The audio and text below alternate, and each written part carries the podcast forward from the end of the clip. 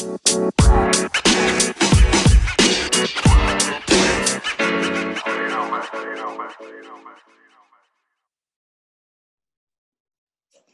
Edge Gladiators, Marlena Taylor here. We are back in 2019 with our new slate of incredible podcast guests, and I could not be more excited uh, than to have um, not only just an, another warrior in the arena for kids, but hmm. also one that understands a critical piece of being a kid, which is the power of play. So let me introduce you to Michael J. Hynes, and uh, and I just can't wait to uh, share with you guys and let him share his story. So, Michael, if you'd like to say hello.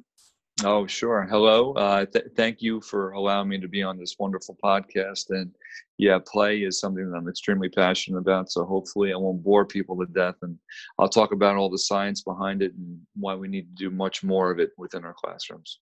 Absolutely. Absolutely. So, first, first question. Hope you're ready for it. I'm ready. Let everyone know, Michael, how do you gladiate for kids? Ooh, it's it's really it's pretty simple actually. Um, I do three things. One is I have three core values that I think everybody um, knows because I make them very apparent and clear to everyone that that I serve. Um, first thing is um, kids first, and the reason or the, the way I go about that is I actually shadow kids. Hmm. So I shadow kids for the full day, K through 12, and I do that uh, once a year. And I think the hardest, well, actually, the easiest thing to do is to is to forget about what it's like to be a kid. So, um, especially as an administrator, and especially as a superintendent, so we need to put ourselves in the positions of kids so we can serve them much more. I want to say uh, effectively. So, by taking time out of your day, I want to say at least 13 times out of the school year uh, to shadow a student, you have to put kids first and your schedule second. And um, I want to tell you right now, that opportunity never gets old. I learn something new every single every single time I do it, and I'm physically exhausted after I do it. Not bad. no, no, no joke. Uh, the, the, second thing I do is I actually substitute for teachers as well because I, I want to say as administrators we forget what it's like to be in the classroom from that standpoint. Um, so the way I advocate for teachers is to put myself in their position. You forget what it's like to write a lesson plan. You forget what it's like when someone observes you. You forget what it's like when it's in the middle of March and there are no days off and you're just exhausted. And so by putting myself in those positions at the elementary, middle, and high school, it allows me to have that perspective. I never want that to go away. And then the third one is parents. You know, it's important that we always understand and appreciate the perspective of parents especially nowadays as opposed to when I was in school back in the 70s and 80s, you know, K through 12. Um, and, and to value parents' input and to understand where they're coming from doesn't, doesn't mean you'll always agree with them, but you need to understand those perspectives. To, so to really suspend judgment the best way we can, um, by I, I, feel taking those three things, um, it allows me to be the ultimate advocate and gladiator for my school district. I love it. Um, listeners, I hope that you uh, wrote down those three things. And if not, definitely rewind back in this podcast, whether you're watching it on our YouTube channel or you're listening to it on one of the podcast platforms. Um, those are three huge key points. Um, and I would like to jump back to, I think, point number two, um, maybe, or was it point number one with the uh, shadowing the kids? Point number two. Yeah shadowing the kids. That, that, yeah, yeah, uh, that was number one, but it feels like number two because it was a very long answer. no, no, you're fine. Um, I'm just trying to soak it all in, and like my fingers are typing furiously on my phone right now to get it all down. But how did you start? Tell me about the start of shadowing kids because I think that's sure. an important piece. Yeah, it, it really is. I um, I started doing that when I was a principal oh gosh, uh, well over 10 years ago. Um, so, as an elementary principal, it was important for me to understand the building, all the different nuances. And so, I didn't just shadow students when I was a principal, but I shadowed what it's like to work in the kitchen, what it's like to work um, on the bus, what it's like to all those different um, positions within a school so I wanted to understand the system from a much deeper uh, standpoint, again, to make better decisions. When I became a superintendent, I wanted to follow suit and I wanted to do the same thing. And um, I've been doing it for years. And, and to be honest with you, um, it really allows me um, to understand the impact of decisions that are made the reason why we to segue into play the reason why we doubled recess from 20 minutes to 40 minutes in the school district i'm in right now and have a 40 minute lunch. So we have 40 minutes of recess and a 40 minute lunch wow. block back wow. to back. It's 80 minutes where adults get out of the kids way right? But i wouldn't have done that unless i shadowed my i started with third grade. And so initially it was 20 minutes. We went outside you know we went to go play kickball. By the time you get out there you pick the teams they blew the whistle and it was time to come back in and i was just as angry as the kids were. I'm like what do you mean? We just got out here. You we, we didn't even get to kick the ball.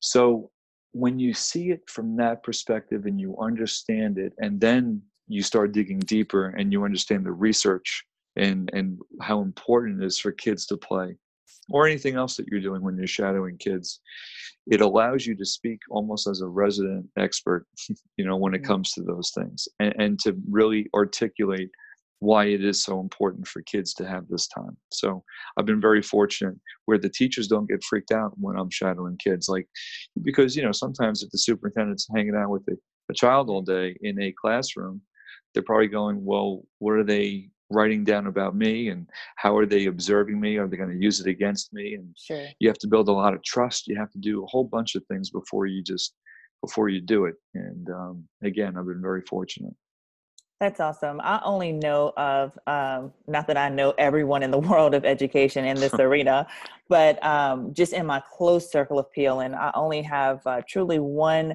uh, one leader that also shadows kids, Neil Gupta, uh, in Columbus, Ohio, and he talks about the power of that in our PLN and our Voxer groups and things like that and I think he heard about it and he wasn't quite sure how to start doing it. So he just did it, like picked someone and followed them through the day. And he he says many of the Yeah. same things that that you're saying right now. He has perspective now from the student instead of perspective from just a managerial um and he's a middle school guy, managerial uh, scheduling, master scheduling uh, piece there. So if one were to start uh, wanting to start uh, shadowing, Sure. what would be the first couple of things that they would need to do? And then we're going to jump into play. You bet. Yeah, and that's a great question. It's um, th- the first thing I do is I meet with the student. Well, I randomly, you know, so it's like a lottery. You know, so when it's uh, a particular grade, uh, it'll be a lottery. It could be a male or a female. It Could be a self-contained classroom. It Could be a general education classroom. Doesn't matter. Whoever that student is, I ask the parents um, to come meet me uh, with the student and I'll say, listen, this is what I'm looking to do. This is what the day is going to look like. Um, my goal is to not embarrass you. you know, I actually dress down, so I'll dress in jeans and, and a shirt, and you know, I'll try to look like I'm whatever age you know I'm, I'm shadowing. And I'll tell them up front. I said, listen, you know, the purpose of me doing this because it's understand the it's it's important to understand why you're doing it you know so you're doing it because you want to make sure that their voice is heard. You know we rarely listen to students when it comes to decision making so it's a great opportunity for them. And believe me five year olds get that. When you even when you sit down with a five year old and, and you say in kindergarten this is what i'm looking to do all the way up to the ap student who's taking six ap courses you know as a junior or senior um, if they understand the purpose and you sit down for a 15 minute conversation it's more of a dialogue. And then my last question is are you okay with me doing this? Are you comfortable with me doing it? Once i get the green light from them i let the building administrator know. I, let the teachers know. Um,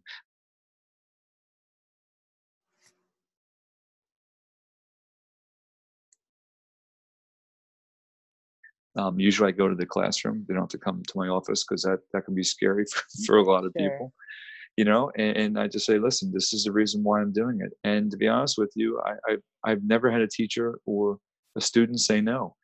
And um, and i think that's because they understand the real purpose behind it and they see the benefit behind it. So again i would i would do it that way. I'd probably start maybe doing odd grades one year even grades another year uh, and then get your feet wet And then the important thing too is I actually report out. I actually talk about the experiences.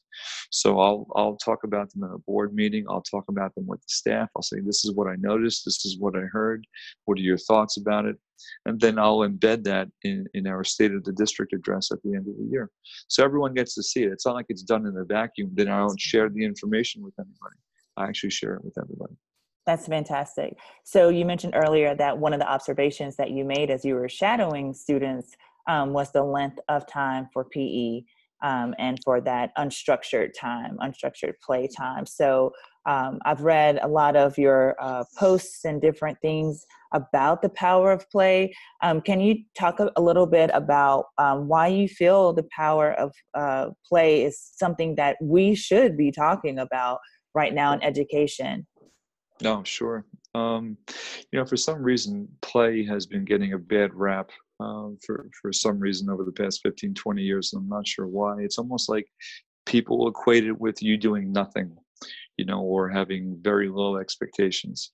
Um, but the reality is, if you look at the science behind play, if you look at the research from Dr. Peter Gray from Boston College, and he has a very uh, well known TED talk that's really extraordinary. Um, he talks about it from a biological standpoint, um, why it's why it's important, and what's happened since 1950 to where we are right now, is each generation has had less free time to do what they want, to be bored, um, to learn how to play with others, and the school system has certainly mirrored that. I mean, certainly we know for, since 1983 with a nation at risk and everyone thinks the U.S. education system has been falling apart and getting worse, and then No Child Left Behind. What we have been seeing is a squeezing of play, and as I say in my TED talk, um, it's on the endangered species list, soon to be extinct. And what we need to do is really start bringing it back. And and you have to also understand too that we are serving a generation of students that are more anxious, depressed, and suicidal than any generation before. And there's a whole myriad of reasons why that is. The great silver bullet, and I hate to use that term because usually there aren't any silver bullets. Sure. But the real but the reality is if, if students had as much time to play as federal prisoners do, which is now, by the way, um, I can almost guarantee you uh, we would have a significant amount, uh, less amount of behavioral problems.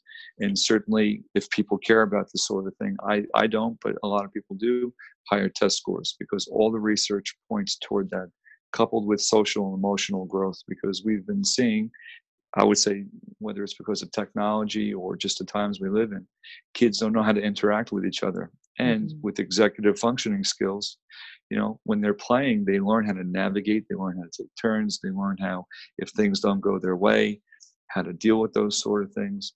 And and kids have have lost that opportunity over many many years. And um, it's time we, we bring it back. And it's very easy to do and it doesn't cost any money. Absolutely. Preaching to the choir and keep preaching. I love that. Um, i was sharing with um, we were talking about in in a restorative justice PLN group that I have that I participate in, we were talking about punishments and how uh, and consequences and how effective mm-hmm. are they. And one of the things that our group definitely agreed on is that is so frustrating and just wrong when teachers take a kid's recess time to uh, as a consequence for a behavior and those are the ones that need that recess time you know the most so, so um, true what are your thoughts about just you know not only not having enough recess time but when we're weaponizing the uh, resource time? No doubt. So well the first thing is for, for me is i believe play is just as important uh, and recess uh, as anything that's taking place in the classroom teaching content so I, I, want to be very clear about that. And I say to teachers, um, at least when we move in this direction, I would never tell you to not teach a kid ELA, math, or science. You know, to never pull them out of that particular class. So why do you think you can pull them out of recess? Because the, I think the bottom line is there should be no hierarchy when it comes to content areas, when it comes to the arts, the humanities, and certainly when it comes to physical education. Physical education gets such a bad rap you know there are some people who just think they're playing kickball or they're shooting hoops or whatever but let me tell you something physical education to me if done the, the proper way um, is just as important as AP, any AP class that's taught at the high school. And it's the same thing for recess. For, for, re, for recess, because teachers think it's the only leverage point they have. You know, if kids don't do their homework, well, we're going to hold you for 10, 15 minutes of recess. Well, I would say you would never withhold them from 15 minutes of a math lesson. And you have to figure out a different way. Um, if you want to hold, let's say, a child accountable, it'll never be through recess or play. And at first, you know, I would say probably less than 5%, 10% of the teachers, you know, didn't buy into it. But I have to be honest with you, once we moved to the model of 40 minutes of recess and then playtime during the day, and what I mean by playtime, I mean where adults get out of the way and it's all directed by students, they saw a decrease of behaviors, unwanted behaviors, discipline referrals by 50%. Five zero. Wow. And so the the bottom line is if you trust the process and you trust the research and you actually test drive it and you see what it's like you're never going to do that again so that's kind of where we are right now and it's not just us i mean you see all these different school districts in texas and everywhere else across the united states that has looked to increase recess do the complete opposite and they're getting the same results. So it's not just you know it's not just happening in one place it's happening all over in pockets. The, the question is is leadership strong enough uh, to take that to take that chance and take that journey with the community? Absolutely. So um, what if you have uh, teachers listening in or leaders listening in to um, to your message uh, right now and they're again agreeing with you. They you know you don't have to convince them but they're having trouble um, convincing others you know that are above them no matter what level they may be. Um, what would you what advice would you give them? Yeah it's hard. It's it's one of the hardest things. We had we had uh, sir ken robinson come out to to mm-hmm. speak to our school district a couple months ago and um, the same question was really asked of him as far as they're like well we really like your message sir ken but how do you how do you scale that up like how do you mm-hmm. bring that in a much higher place and his answer was pretty profound. And usually the most simple ones are the most profound. He's like, you start with you. You start maybe with a few others within your building. You start growing and you start promoting what you're doing. And then hopefully over time, it becomes a critical mass. So if I'm a teacher or I'm a parent, and I talk to teachers and parents in other districts all the time, you know, the bottom line is nothing will change unless there's a board of education and a superintendent who is looking to change a policy or to change their perspective about certain things. Because some principals will do it in pockets but you know they're they're anomalies more than anything. And the bottom line is if you want to make a change within your school district you have to it's you need numbers. You need to bring a certain amount of people to board meetings or a certain amount of people to the principal's office and and say this is what we want. Here are the reasons why. Here's the research behind it. And i, I always tell tell people if they want that research they can certainly contact me because i have it in a file. I have all of those questions. I have all the answers for them. I, all they have to do is email me. I send it to them it's almost like a startup kit as far as how to try to move it forward either within your district or within your community so for any of your listeners who would who would like that i'd be more than happy to send it to them Thank you. Thank you. And if they, um, how would they get in contact with you? We didn't, we normally take care of that at the end and we still will, but I think this is such a, uh, such a great uh, point to share as well. How would they get in touch with you? Sure. Um, what they can do if, if they'd like to, I have a, a Twitter handle.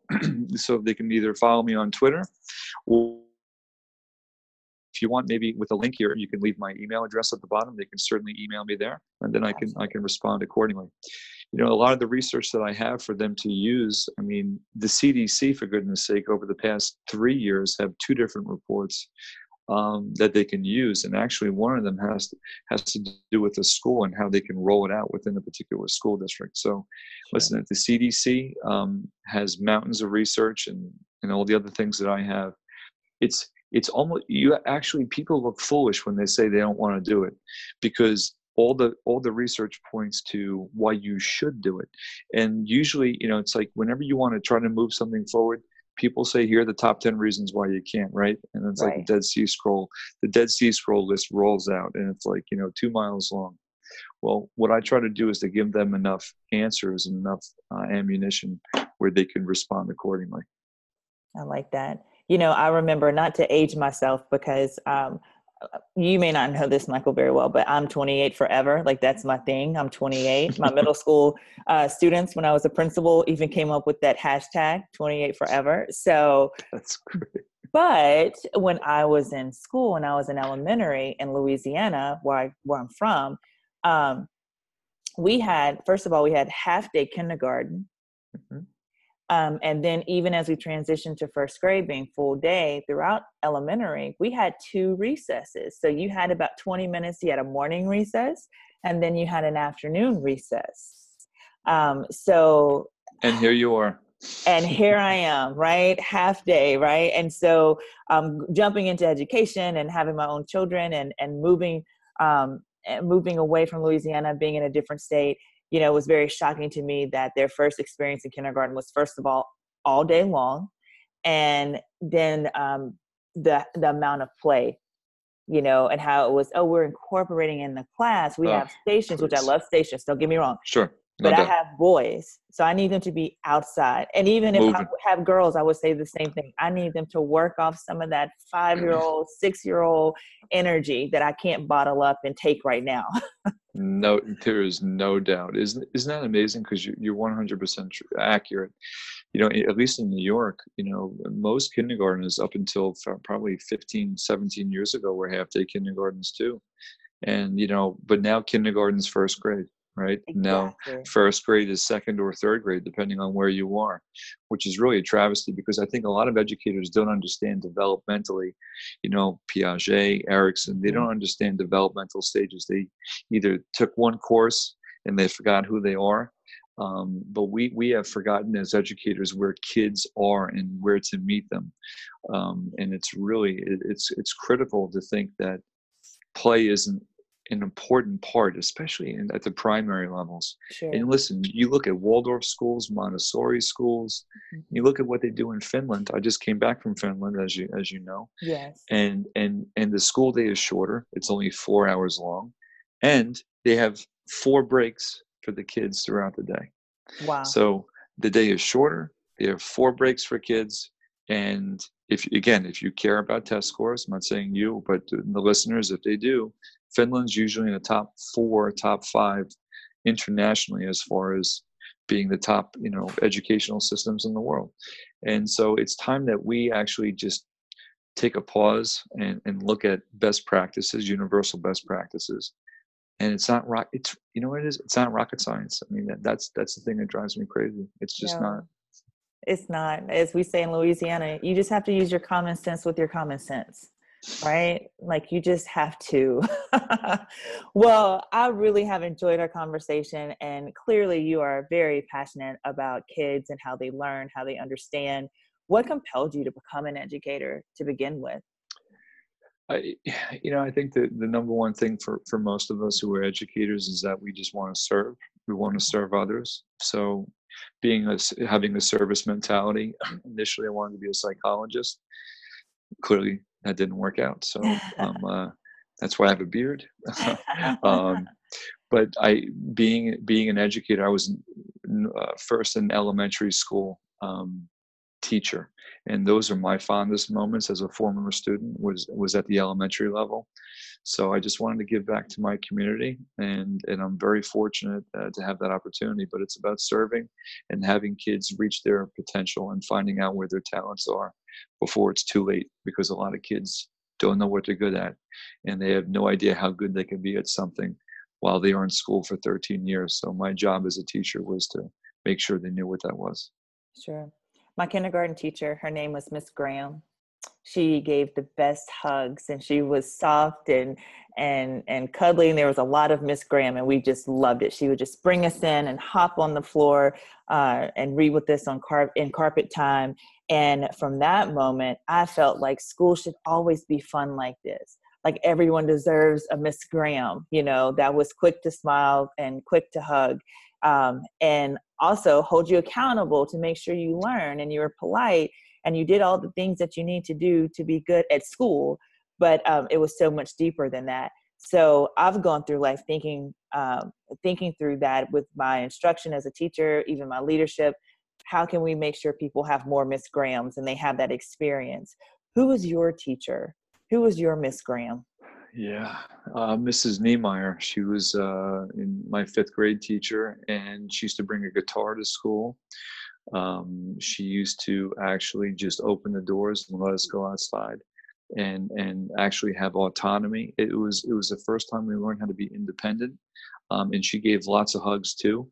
Um, she was uh, truly the the first person I felt I can be myself in class and, and not be worried about what other people thought.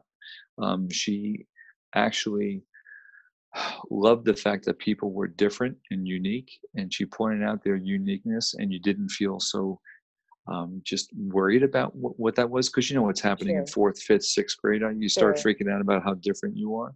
Yeah. And um, she she really brought that uh, to the forefront. But her musical sense, as far as making school fun, um, I, I, haven't forgotten her this day. Actually, the day, the first day I, I, got my teaching job, I actually reached out to her and told her, and, and you know, as you can imagine, what, what that's like, right? For being being an educator, if someone did that to you or I, I'd probably start crying. Yeah, and and, and, and that's what she did, and and understandably so, because sometimes you don't know the impact you have until 20 years later, mm-hmm. 25 years later. So mm-hmm. that's uh, she, she's a beautiful woman. It takes time for change and no doubt. and so I, I, agree with you. Sometimes it's much later when we get to see the change or impact that we've made in children's lives. So i have a fun question for you. Over the holidays uh, with my family and it doesn't matter that my boys are taller and bigger and can pick me up now um, that they're young men but they still love their superheroes and so do i. So we went to go see aquaman and it was fantastic um, who's your favorite superhero and why uh, I would say it's it's funny. Um, I used to love superheroes a lot, actually. So I would say Spider Man. Spider Man's okay. my my favorite because he was he was in high school. He was scrawny. He was a little nerdy. Um, but what a lot of people didn't know was that he was out there saving people. And in many ways, um, I'm I'm pretty quiet, I'm relatively nerdy, um, but my I think my job is to is to help people and, and and to try to go as unnoticed as possible. But by far, he was he was my favorite growing up, and I think because he again he was so he was supposed to be young when he was doing what he was doing, um, really resonated with me. So yeah, superheroes boy, I can watch every one right now. I'm, I'm I'm 48, but I can I can watch them all like like it's like it's nobody's business. That is so funny. I didn't see Aquaman yet though. I heard it was pretty good. It was pretty fantastic. It was pretty fantastic. And maybe either um, want to go back to Hawaii or jump into the nearest pool for sure. Um, because I'm from the Bayou, so I, I, am very superstitious, and I'm pretty sure Atlantis exists, and uh, so does Bigfoot. So there you go. no go. doubt. no doubt. No doubt um, so this has been so fun, and um, and I know our listeners have have just you know had not just received some insight, but I think some inspiration about how to keep the main thing the main thing, but what the main thing um, also needs to be because there, there's a list of things, right?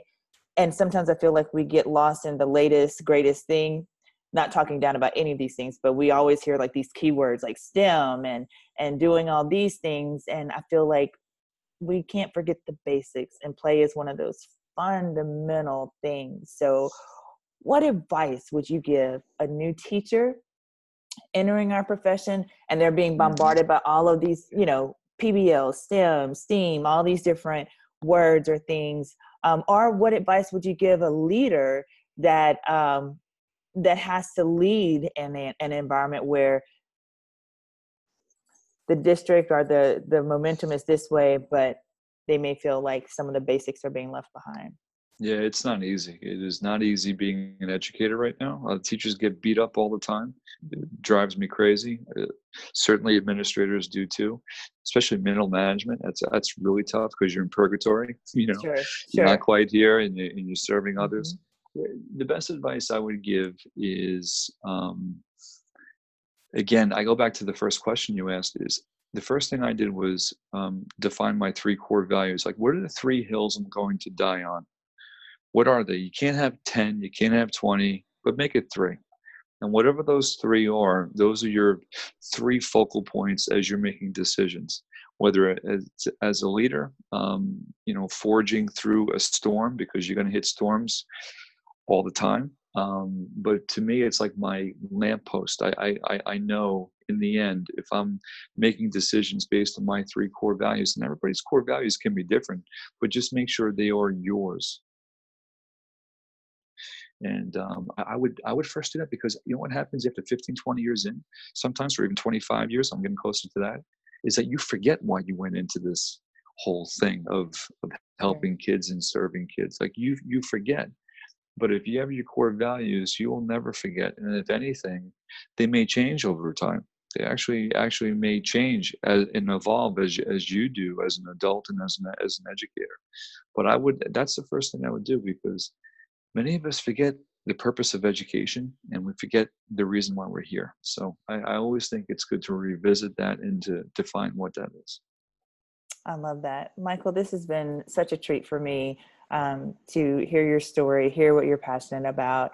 Um, I know we shared it earlier in in our time together today, but if someone would like to learn more, um, to get in touch with you, hear straight, hear it straight from the horse's mouth, how do they get in touch with you one last time? Sure. Um, there's a couple things they can do. I actually have a YouTube channel that I'm trying to to, to pull up. I, I, of course, I, I, don't. I always forget the name of it. Um, okay, it's called Whole Child Education with Dr. Michael Hynes. So if you go there, I have about 50 or 60 videos, um, and a lot of them have to do with what's happening within the school day. Some of them are just random thoughts, but a lot of them have to do with my trip to Finland. And if anybody is interested in looking at um, a different school system, you can do that. And then, of course, to the YouTube channel, you can we, we can um, correspond that way. But then again, my Twitter, my Twitter account at Mike Hynes five. Um, if you follow me there, I have you know hopefully some things that, that you can use in, in some capacity and then like i said before if you want uh, maybe you can link up my email address and i can certainly correspond with people that way but again thank you so much for this opportunity i've been it's been a real blessing to be able to speak with you Awesome. Thank you, Michael. And I will definitely uh, include that contact as well uh, in in this podcast for sure in the description or in the notes section. So thank you again thank for you. sharing tonight and Edu Gladiators. Um, I hope this has inspired you to remember that play is important and and it's powerful and that's something that we need to make sure that we're gladiating for uh, with our kids. Thanks, Michael. Thank you. You